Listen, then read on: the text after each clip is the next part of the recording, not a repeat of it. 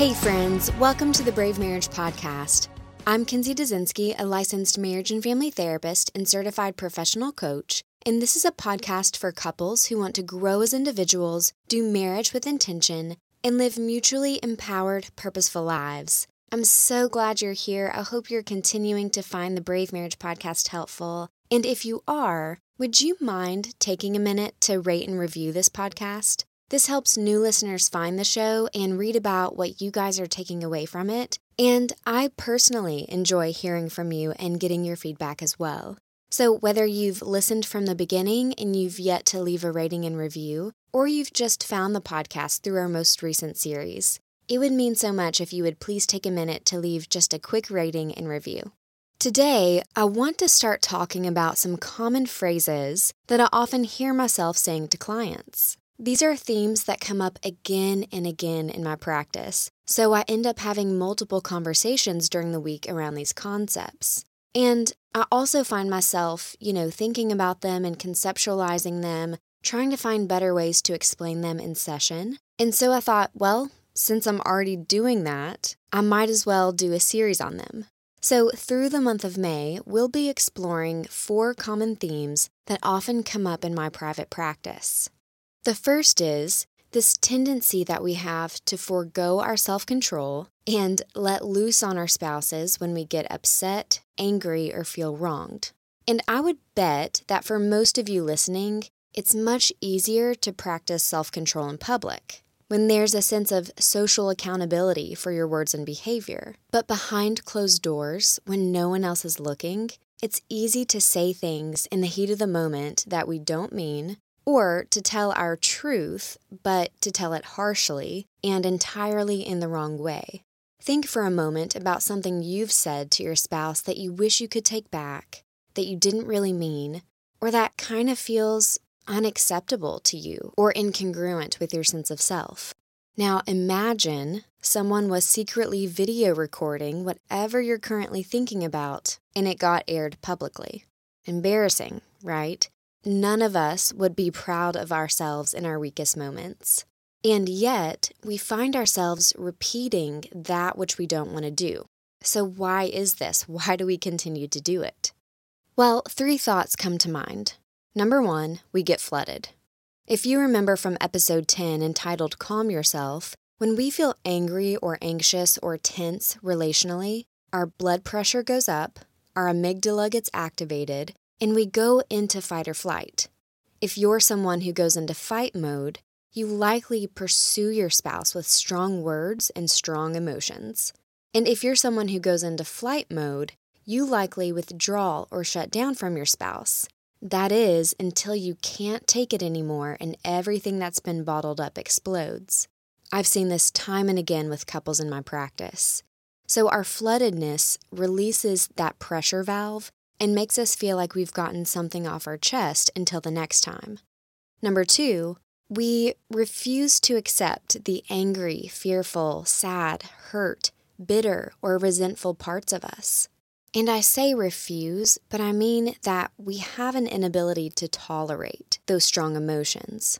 And whatever strong emotion we perceive as negative, or that we're too uncomfortable to face, ends up coming out sideways and gets projected onto our spouses because blaming and lashing out is really easier than facing the truth about ourselves and the truth about how we feel. Which leads me to number three that it's way easier to see the parts of our spouses that we don't like than it is to see the part of ourselves that we don't like. It's hard to look at our dark parts, especially if we already treat ourselves with harshness or criticism or high expectations, rather than with love and truth and grace. So instead, we deceive ourselves, we justify our words and behavior, our blame and our accusation, because self righteousness is much easier than self confrontation. Reacting with judgment and defensiveness takes less of ourselves and less self control than responding with consideration and vulnerability. So, to bring some understanding, there are reasons to explain why we get upset, why we say things to our spouses that we shouldn't. And all of them involve our fear brain, our ego, and our sin nature. But when we make a habit of indulging ourselves in our strong emotions, what we're effectively doing is choosing to destroy our marriages. And that's not an exaggeration.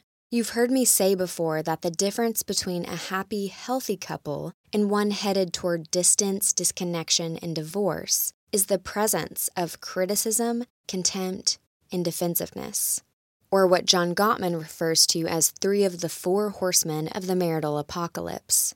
So if you regularly say things you don't mean, if you find yourself flying off the handle or exploding after keeping things in for way too long, if you were a client and we were trying to create health in your marriage over the long term, what I would say the big picture goal is is to be able to practice a bit more self-control, to find a safe space to process your emotions, whether that's through prayer or journaling or with an unbiased counselor, but finding ways to become more self aware. And then once you are, to then try and have a calm conversation where you're expressing yourself correctly, vulnerably, and in a way that your spouse can hear without blame, without accusation, and with humility and self reflection.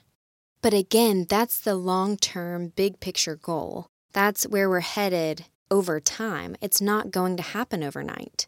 Because first, what a couple has to do is they have to stop the emotional bleeding.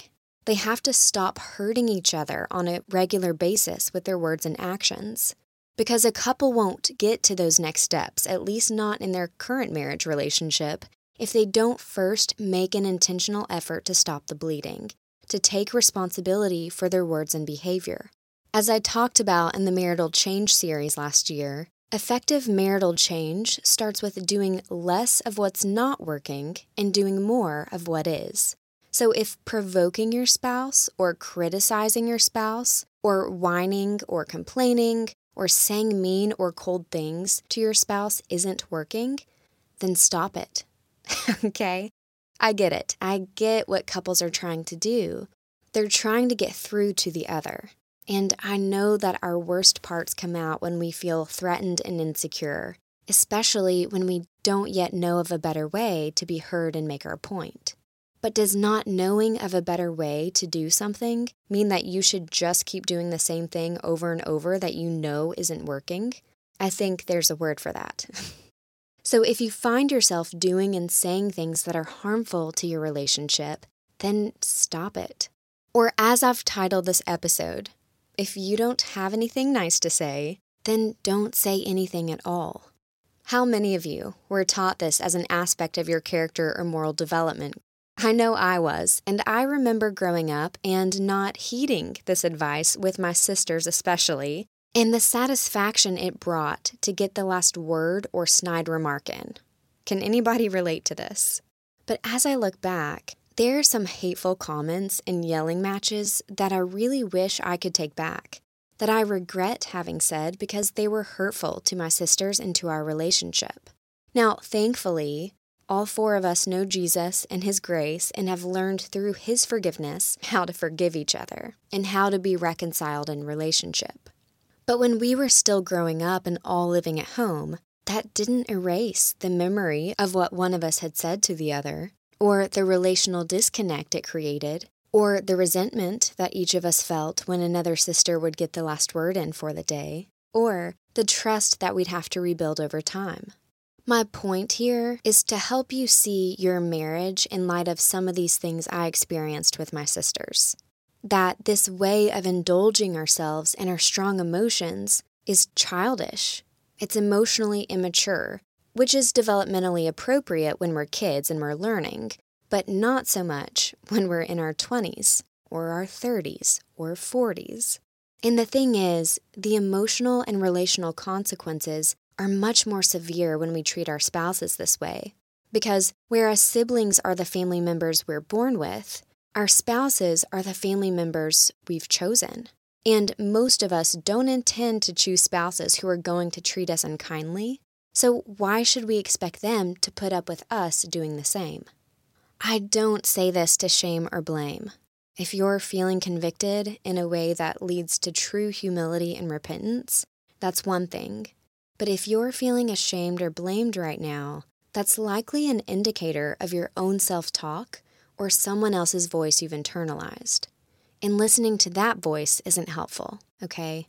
But I say all this to shed light on something that may have gone unnamed between you and your spouse. And honestly, I say this to wake you up if this is something you struggle with. That though it's all too common, it's not a part of a healthy marriage. It's no small thing, it's a really big deal.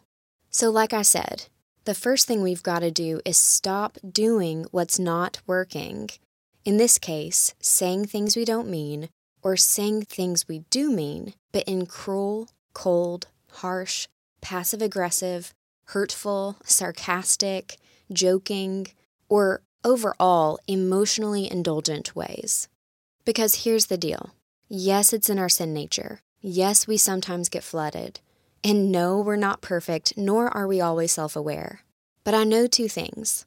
I know that each of us has will and volition that we can draw up to override our lower desires, like getting back at our spouses when we feel unjustly related or spoken to. I know that greater self control is within our reach, if only we'd make the effort to break this bad relational habit. I know because I've done it. I no longer throw the same fits I threw in the first few months of marriage because I knew that my options were A, unending selfishness and making my spouse feel bad for things that weren't actually his fault, or B, practicing greater self control and getting more emotionally healthy for the good of my marriage. I could have A or I could have B, but I couldn't have both. So, if you don't have anything nice to say, then don't say anything at all.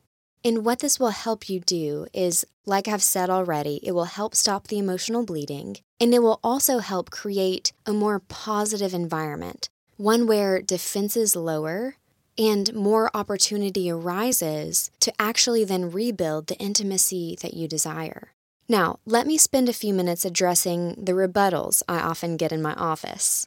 The first one I hear you, Kinsey, but if I were to keep these strong emotions to myself, I would be full of bitterness and resentment. My response is right, exactly. And by not saying it to your spouse, it would force you to release that valve in other ways. You would have to do something else with all of that emotional discomfort to release it. And two good options for that are praying or journaling to process your emotions because, unlike venting to a spouse or friend, which are good options sometimes, processing strong emotions yourself or with an unbiased counselor is likely to lead you toward greater self awareness of the areas in which you need to grow so that the bitterness and resentment subsides, not because your spouse has changed, but because you've changed. Again, think do less of what's not working or of what keeps you stuck and more of what actually is. Rebuttal number two I've tried to say things nicely to my spouse, but the only way he or she will hear me is if I use strong language and if I get a little bit mean. What's meant here is that the only way the spouse will react is if strong language is used. But getting someone's attention through heightened reaction is very different from getting someone to really listen and understand you. That comes from a more skillful, vulnerable expression of the self. But first, you have to create a more conducive environment at home to be heard in a new way by using less heated words. This helps you gain the trust of your spouse that you, in fact, care enough to change your behavior.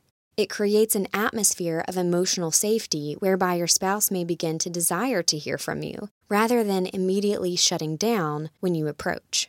And it lowers the levels of stress and tension at home to make way for a more productive dynamic. Rebuttal number three I understand what you're saying, but what if I try to bite my tongue and my spouse says something unloving or harsh? What am I supposed to do then? the principle still applies.